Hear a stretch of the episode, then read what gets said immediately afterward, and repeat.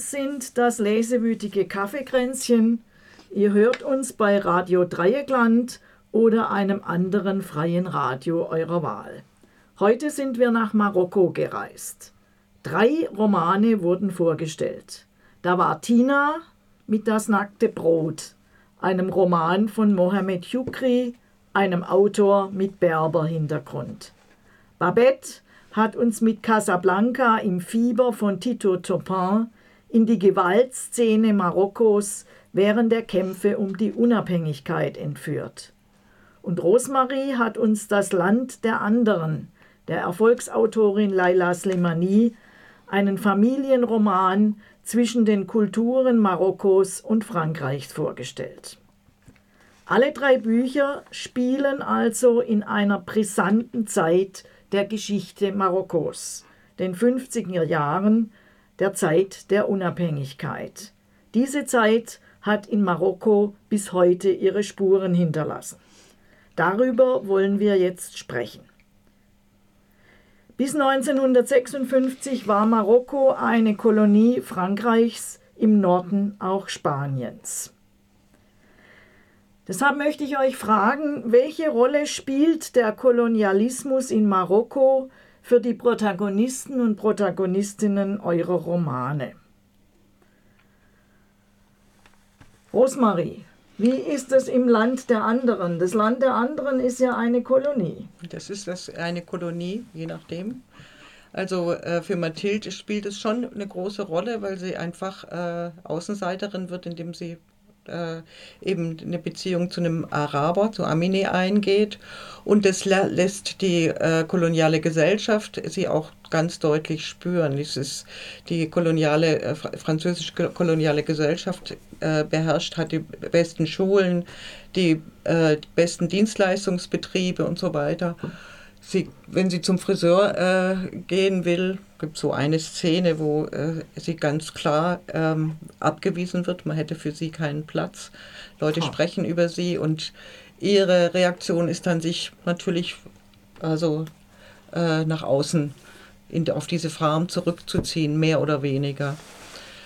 Ähm, es kommt also diese koloniale Gesellschaft kann man sich nicht so als schwarz-weiß vorstellen, sondern es ist, äh, wird, ist gedrungen, äh, dringt auch ein in diese die Marokkaner, die eben für Frankreich gekämpft haben, die sich auch als Teil ein Stück weit der Elite äh, fühlen und auch äh, sich dann auch entsprechend verhalten. Also es ist schon alles durchgesickert und es ist natürlich bis zum also das, äh, der Roman spielt äh, ja praktisch in dieser Übergangszeit zwischen äh, Weltkrieg II und ähm, 1956 der Unabhängigkeit Marokkos.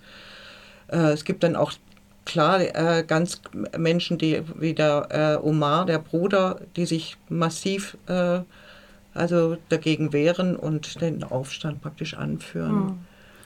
Es ist eine relativ gute Gesellschaft, teilweise, in der dieser Roman spielt. Immerhin geht man zum Friseur.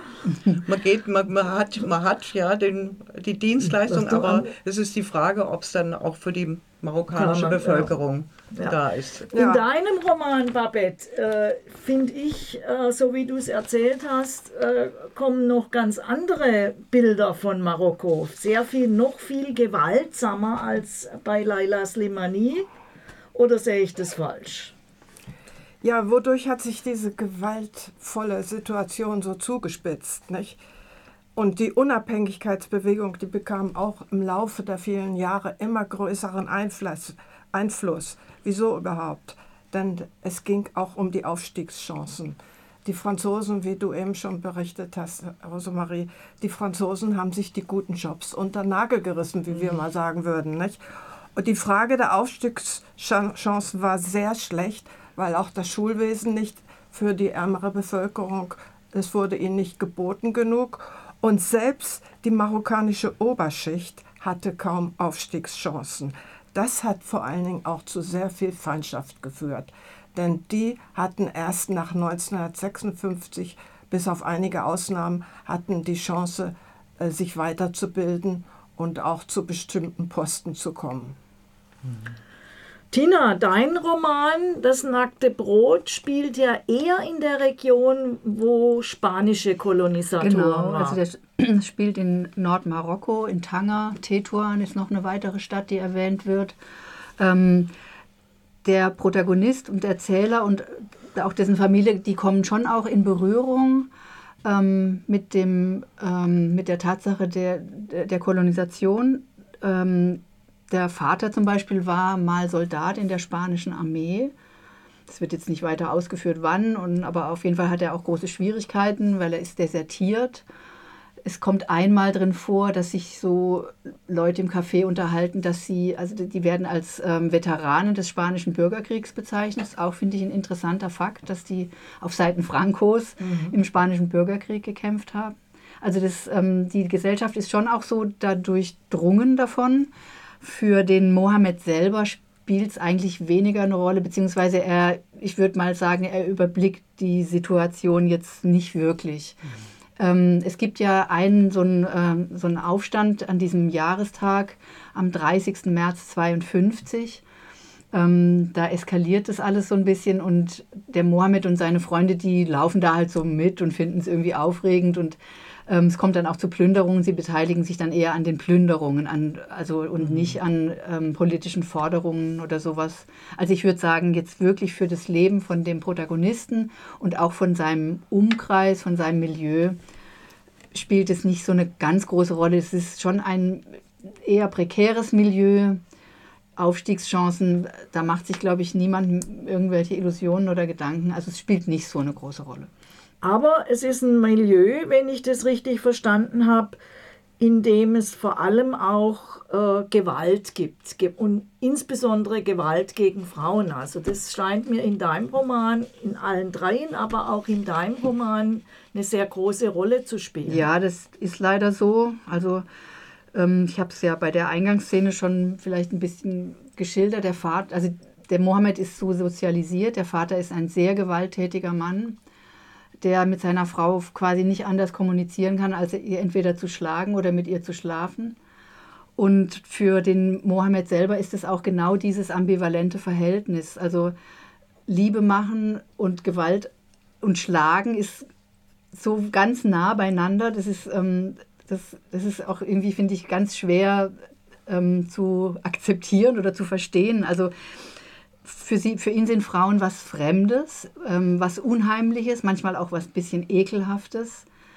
Ähm, und, und so behandelt er sie auch, obwohl er möglicherweise jetzt kein böser Mensch ist. Aber ähm, also es gibt keine Beziehungen zu Frauen auf Augenhöhe oder irgendwie die, wo, es freundschaftliche Gefühle gibt, sondern es ist immer so ein bisschen das Unbekannte, Dunkle, Verschlingende, wovor er auch Angst hat und wo er sich eben nur mit Gewalt gegen wehren kann. Man muss allerdings auch sagen, der ist wirklich in dem Buch noch sehr jung. Also das kommt ganz ab und zu mal vor, wo es dann heißt, ja, er ist jetzt gerade 15 Jahre alt geworden, wo man, ähm, wo man auch immer wieder so ein bisschen erstaunt ist, dass der einfach noch ganz, ganz jung ist und ähm, also sehr früh einfach auch ähm, brutale Erfahrungen macht.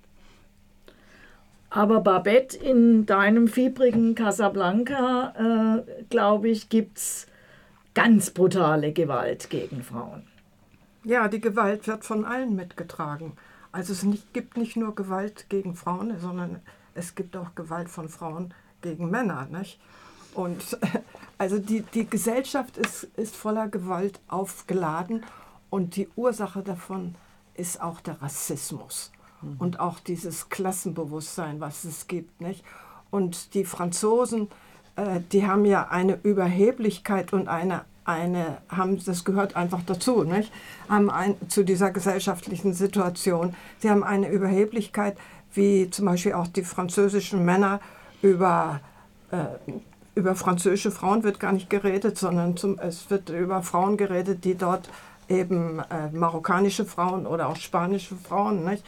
Und die stehen einfach total unter ihrem Klassenniveau. Und deswegen haben sie, also es wird zum Beispiel von dem, die Mutter des George, diese Chefärztin, nicht, die sagt zu ihrem Sohn, als sie erfährt, dass er mal ziemlich daneben greift oder sich auch wirklich äh, verantwortlich macht für schlimme Dinge gegenüber Frauen, da sagt, sagt sie, als sie erfährt, mit welchen Frauen er es zu tun hatte, sagt er, sagt die Mutter, ach du tust mir leid, mein Sohn, bei deiner Bildung und bei, deiner, bei deinem guten Aussehen, wie kannst du dich mit Mädchen aus diesem Viertel beschäftigen? Nicht? Also das ist schon, das ist schon äh, also nicht nur rassistisch, sondern das ist auch ganz ausgeprägtes Klassenbewusstsein, dass sie einfach bessere vom Menschen sind als die anderen. Nicht? Und auch äh, Gewalt von Frauen, ähm, die laufen natürlich mehr verbal ab aber äh, diese, diese verbalen Angriffe sind auch in diesem Buch dauernd sehr heftig und auch schwer zu lesen. Nicht? Und da ist ein Beispiel in einem Eisenbahnabteil, wo schafft, in dem Eisenabteil sitzen, sitzt ein arabischer verletzter Mann mit seinen Kindern und Franzosen. Dann kommt ein hochnäsiges äh, französisches Ehepaar und sucht einen Platz. Und der Schaffner hat gefälligst dafür zu sorgen, dass die einen Platz kriegen. Und die Frau, diese französische Frau, die zetert darum und der Schaffner schmeißt diesen arabischen Mann mit seinen Kindern raus, obwohl der doch genauso äh, diese Zugfahrt bezahlt hat wie andere auch. Nicht? Der, und dann wird als Erklärung gesagt, der ist doch gewöhnt, bitteschön auf dem Fußboden zu sitzen. Was muss der denn da in dem Abteil so komfortabel sitzen? Bitteschön, meine Dame und mein Herr, setzen Sie sich dahin. So läuft das, nicht? Das ist Rassismus ganz es ist Rassismus Stark. und es ist Klassismus. Wie ist es bei Laila Slimani? Und äh, ihr also, liegen ja, glaube ich, die Frauen sehr am Herzen. Und, und wie ja. sieht es da mit den Frauen bei aus? Laila, Slim, bei Laila Slimani, das ist so angenehm. Deswegen ist dieses Buch wirklich auch sehr schön zu lesen. Sie wertet eigentlich nicht. Sie beschreibt, sie beschreibt Situationen und es ist äh, die Zeit, es ist die Gesellschaft. Und natürlich gibt es äh, tausend Beispiele von Gewalt, direkter physischer Gewalt, struktureller Gewalt und so weiter. Aber sie, ähm, also ein Beispiel ist äh, die Mutter von Aminé, die eben weder lesen noch schreiben kann und beim, ähm, bei der Fast, in der Fastenzeit selbstverständlich den ganzen Tag äh, in der Küche ist und kocht und bäckt und so weiter. Und als dann äh, Essenszeit ist, Sonne untergegangen ist, dann äh, gibt er gibt erst die Männer natürlich was zu essen und sie wartet, bis sie gegessen haben und dann geht sie in die Küche, worüber sich Mathilde fürchterlich aufregt, weil sie ist eine Sklavin. Ähm, aber es gibt so viele kleine Beispiele und es gibt immer aber auch dieses, ähm, diese Stärke, die die Frauen eben haben. Also sowohl die Selma, die äh, also wirklich zwangsverheiratet wird, äh, die wird in ihrer Stärke beschrieben, genauso wie die Mathilde in ihrer Stärke beschrieben wird. Die hat sich irgendwann reingeschickt in ihr Schicksal, aber sie macht ganz viel draus. Und das ist so das Besondere an, ähm, an dem Roman, dass natürlich die Gesellschaft beschrieben wird. Und es ist, ist eine Gesellschaft in ihrer Zeit, es ist eine, ja, auch äh, muslimische Gesellschaft, ähm, die eine bestimmte Vorstellung haben, was Frauen, wo Frauen eben agieren können und wo eben nicht, nämlich im Haus, ganz aus, ganz klar. Und ähm, wo sie eben nicht agieren dürfen, nämlich draußen. Und ähm, Mathilde widersetzt sich. Sie ist einfach ein Zwischending. Und also das, die leuchtet richtig in diesem Buch, finde ich. Genau. So. Also ich glaube, es sind alles drei auf ganz verschiedene Weise leuchtende Bücher, ja. ja, wo, wo starke Frauengestalten gezeigt werden wo die Vielseitigkeit der marokkanischen Gesellschaft in den 50er Jahren gezeigt wird, mhm. zwischen Franzosen, Spaniern, Berbern, Arabern, alle spielen eine Rolle. Und bei der Lektüre der Bücher habe ich mich gefreut, irgendwann mal nach Marokko reisen zu können. Wie geht es euch dabei, wenn ihr jetzt morgen früh mit EasyJet nach Marokko reisen würde. Niemals. Niemals. Niemals. Das war der Wert. Es geht, es geht auf dem Landweg. Meine Mitbewohnerin ist jetzt auf dem Landweg. Na super, ein Landweg von, ist von, noch nachhaltiger. Von Tarifa nach Tanger gefahren. Also Gut. Also von daher geht es. Und man hat dann lange Zeit, sich zu überlegen, was man dort alles anguckt. Und deshalb meine Frage, was würde euch jetzt besonders interessieren, wenn ihr jetzt morgen nach Marokko aufbrechen würdet. Tatsächlich Dort. würde mich äh, die Gesellschaft schon, also wie das jetzt in der Zwischenzeit ist, die, die Stellung der Frau, ob sich da was verändert hat. Natürlich beschreibt Mathild auch diese ganzen exotischen äh, Räume, die es in äh, den Städten gibt, in Meknes, in diesen vier, äh, eine der vier Königsstädten und so. Also die Basare und äh, kleinen Läden und äh, da kommt es schon auch ein bisschen rüber, dieser, dieser Geruch und so weiter. Aber das hat man ja eigentlich schon im Kopf, denke ich mir. Und mich würde interessieren, wie hat sich die Gesellschaft eigentlich entwickelt seit den 50er Jahren? Mhm. Mhm. Also wie sieht, das, wie sieht das aus für die Frau? Die Stellung der Frau darf sie also jetzt auch nicht aus der weniger gebildeten Schicht. Mhm. Ja, da, ist, da fällt mir schon was auf, wenn ich in die Reisekataloge schaue. Also ich mhm. bin mal in, ich bin in Marokko schon gewesen, nicht? aber da fällt schon auf, was hat sich denn verändert? Die Franzosen hatten über 40 Jahre, hatten sie die Gewalt, sage ich mal so, über das Land und haben wirklich die Marokkaner, gehört ihnen jetzt das Land oder wem gehört das Land und wer hat die Vorteile, die es in dem schönen Land herauszuschöpfen geht, mhm. gibt, wer hat die Vorteile davon. Und dann fallen mir schon auf, wo gehen dann die meisten Touristen hin? Natürlich schauen sie die Sehenswürdigkeiten an, aber sie gehen in diese schönen Hotels und lassen sich bedienen, hinten und vorne. Und die Ressorts. Und von mhm. in die Ressorts. Und von wem lassen sie mhm. sich bedienen? Und wie viel verdienen die Leute, die da arbeiten? Haben sie jetzt wirklich einen Aufstieg hingelegt? Seit der Zeit, wer hat einen Aufstieg hingelegt? Das ist die Oberschicht, die natürlich auch schon vorher, vor 56, äh, manche haben die Gelegenheiten schon gehabt, äh, zu studieren. Aber nach 56 konnten sie ihre Gelegenheit nehmen. Sie hatten ja auch oft das Geld und die beherrschen das Land. Wer, sind, wer ist stark im Land? Das sind die Immobilienmakler, das sind die Hotelbesitzer. Und äh, naja, politisch kann ich mich jetzt nicht so weit äußern über König und so weiter, nicht? Aber wenn ich an das Volk denke, was hat es jetzt für eine Verbesserung, nicht? Die mhm. meisten müssen immer noch auf der Straße vielleicht nicht Scherenschleifer sein, aber haben sie so wie der, wie der kleine Junge gefragt wurde, was ist, wenn du wenn äh, das Land befreit ist, bist du dann noch weiter Schuhputzer? Und dann hat er geantwortet, also ich putze dann die Schuhe für mich selber, nicht mehr für euch. Mhm. Ja, was hat das Wobei viele jetzt nicht mehr Schuh putzen, sondern wahrscheinlich die Tomaten äh, versorgen, die hier billig verkauft mhm. werden, weil mhm. nämlich der spanische Teil von Marokko zur EU gehört. Und damit sind wir bei deinem Gebiet, Tina, im Norden von Marokkos. Würdest du da hinfahren, wenn du jetzt könntest? Also jetzt, wenn ich mich auf die Lektüre beziehe des Buches Das nackte Brot, bei dem ganzen Elend war es jetzt erstmal schon ein bisschen schwierig, das als Urlaubsanregung zu lesen. Natürlich, ähm, also wie ihr auch schon gesagt habt, man hat bestimmte Bilder im Kopf von Märkten, von diesen Gerüchen, von alles bunt und so, so ein leichtes Chaos. Und ähm, da könnte ich mir jetzt schon vorstellen, dass, also das kann man, das ist bestimmt toll in so einer Stadt wie Tanger, ähm, meinetwegen. Die Cafés in, in dem Buch das habe ich mir dann, das hast du auch gemeint, das bisschen, finde ich auch wie bei Rosemarie. Ähm, die Cafés sind eigentlich Männerorte in meinem Buch mhm. und mich würde dann schon eben auch interessieren, wenn ich jetzt heute da hinfahren würde, ob dann auch Frauen in den Cafés sitzen. Also das fände ich, Europäische, mich, amerikanische. Das würde mich interessieren, genau.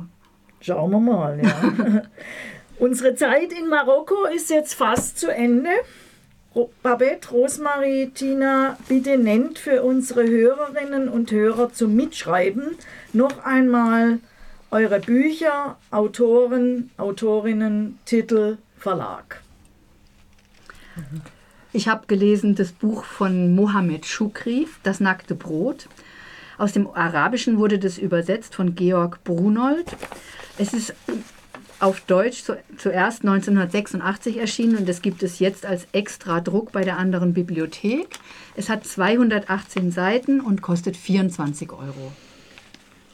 Ich habe gelesen von Tito Topin, Casablanca im Fieber, 1955, kurz bevor sich die Franzosen zurückziehen, ist ein Krimi, Roman Noir, Roman Noir, 220 Seiten, äh, erschienen im Distel Literaturverlag, kosten 12 Euro Taschentuch, Taschenbuch.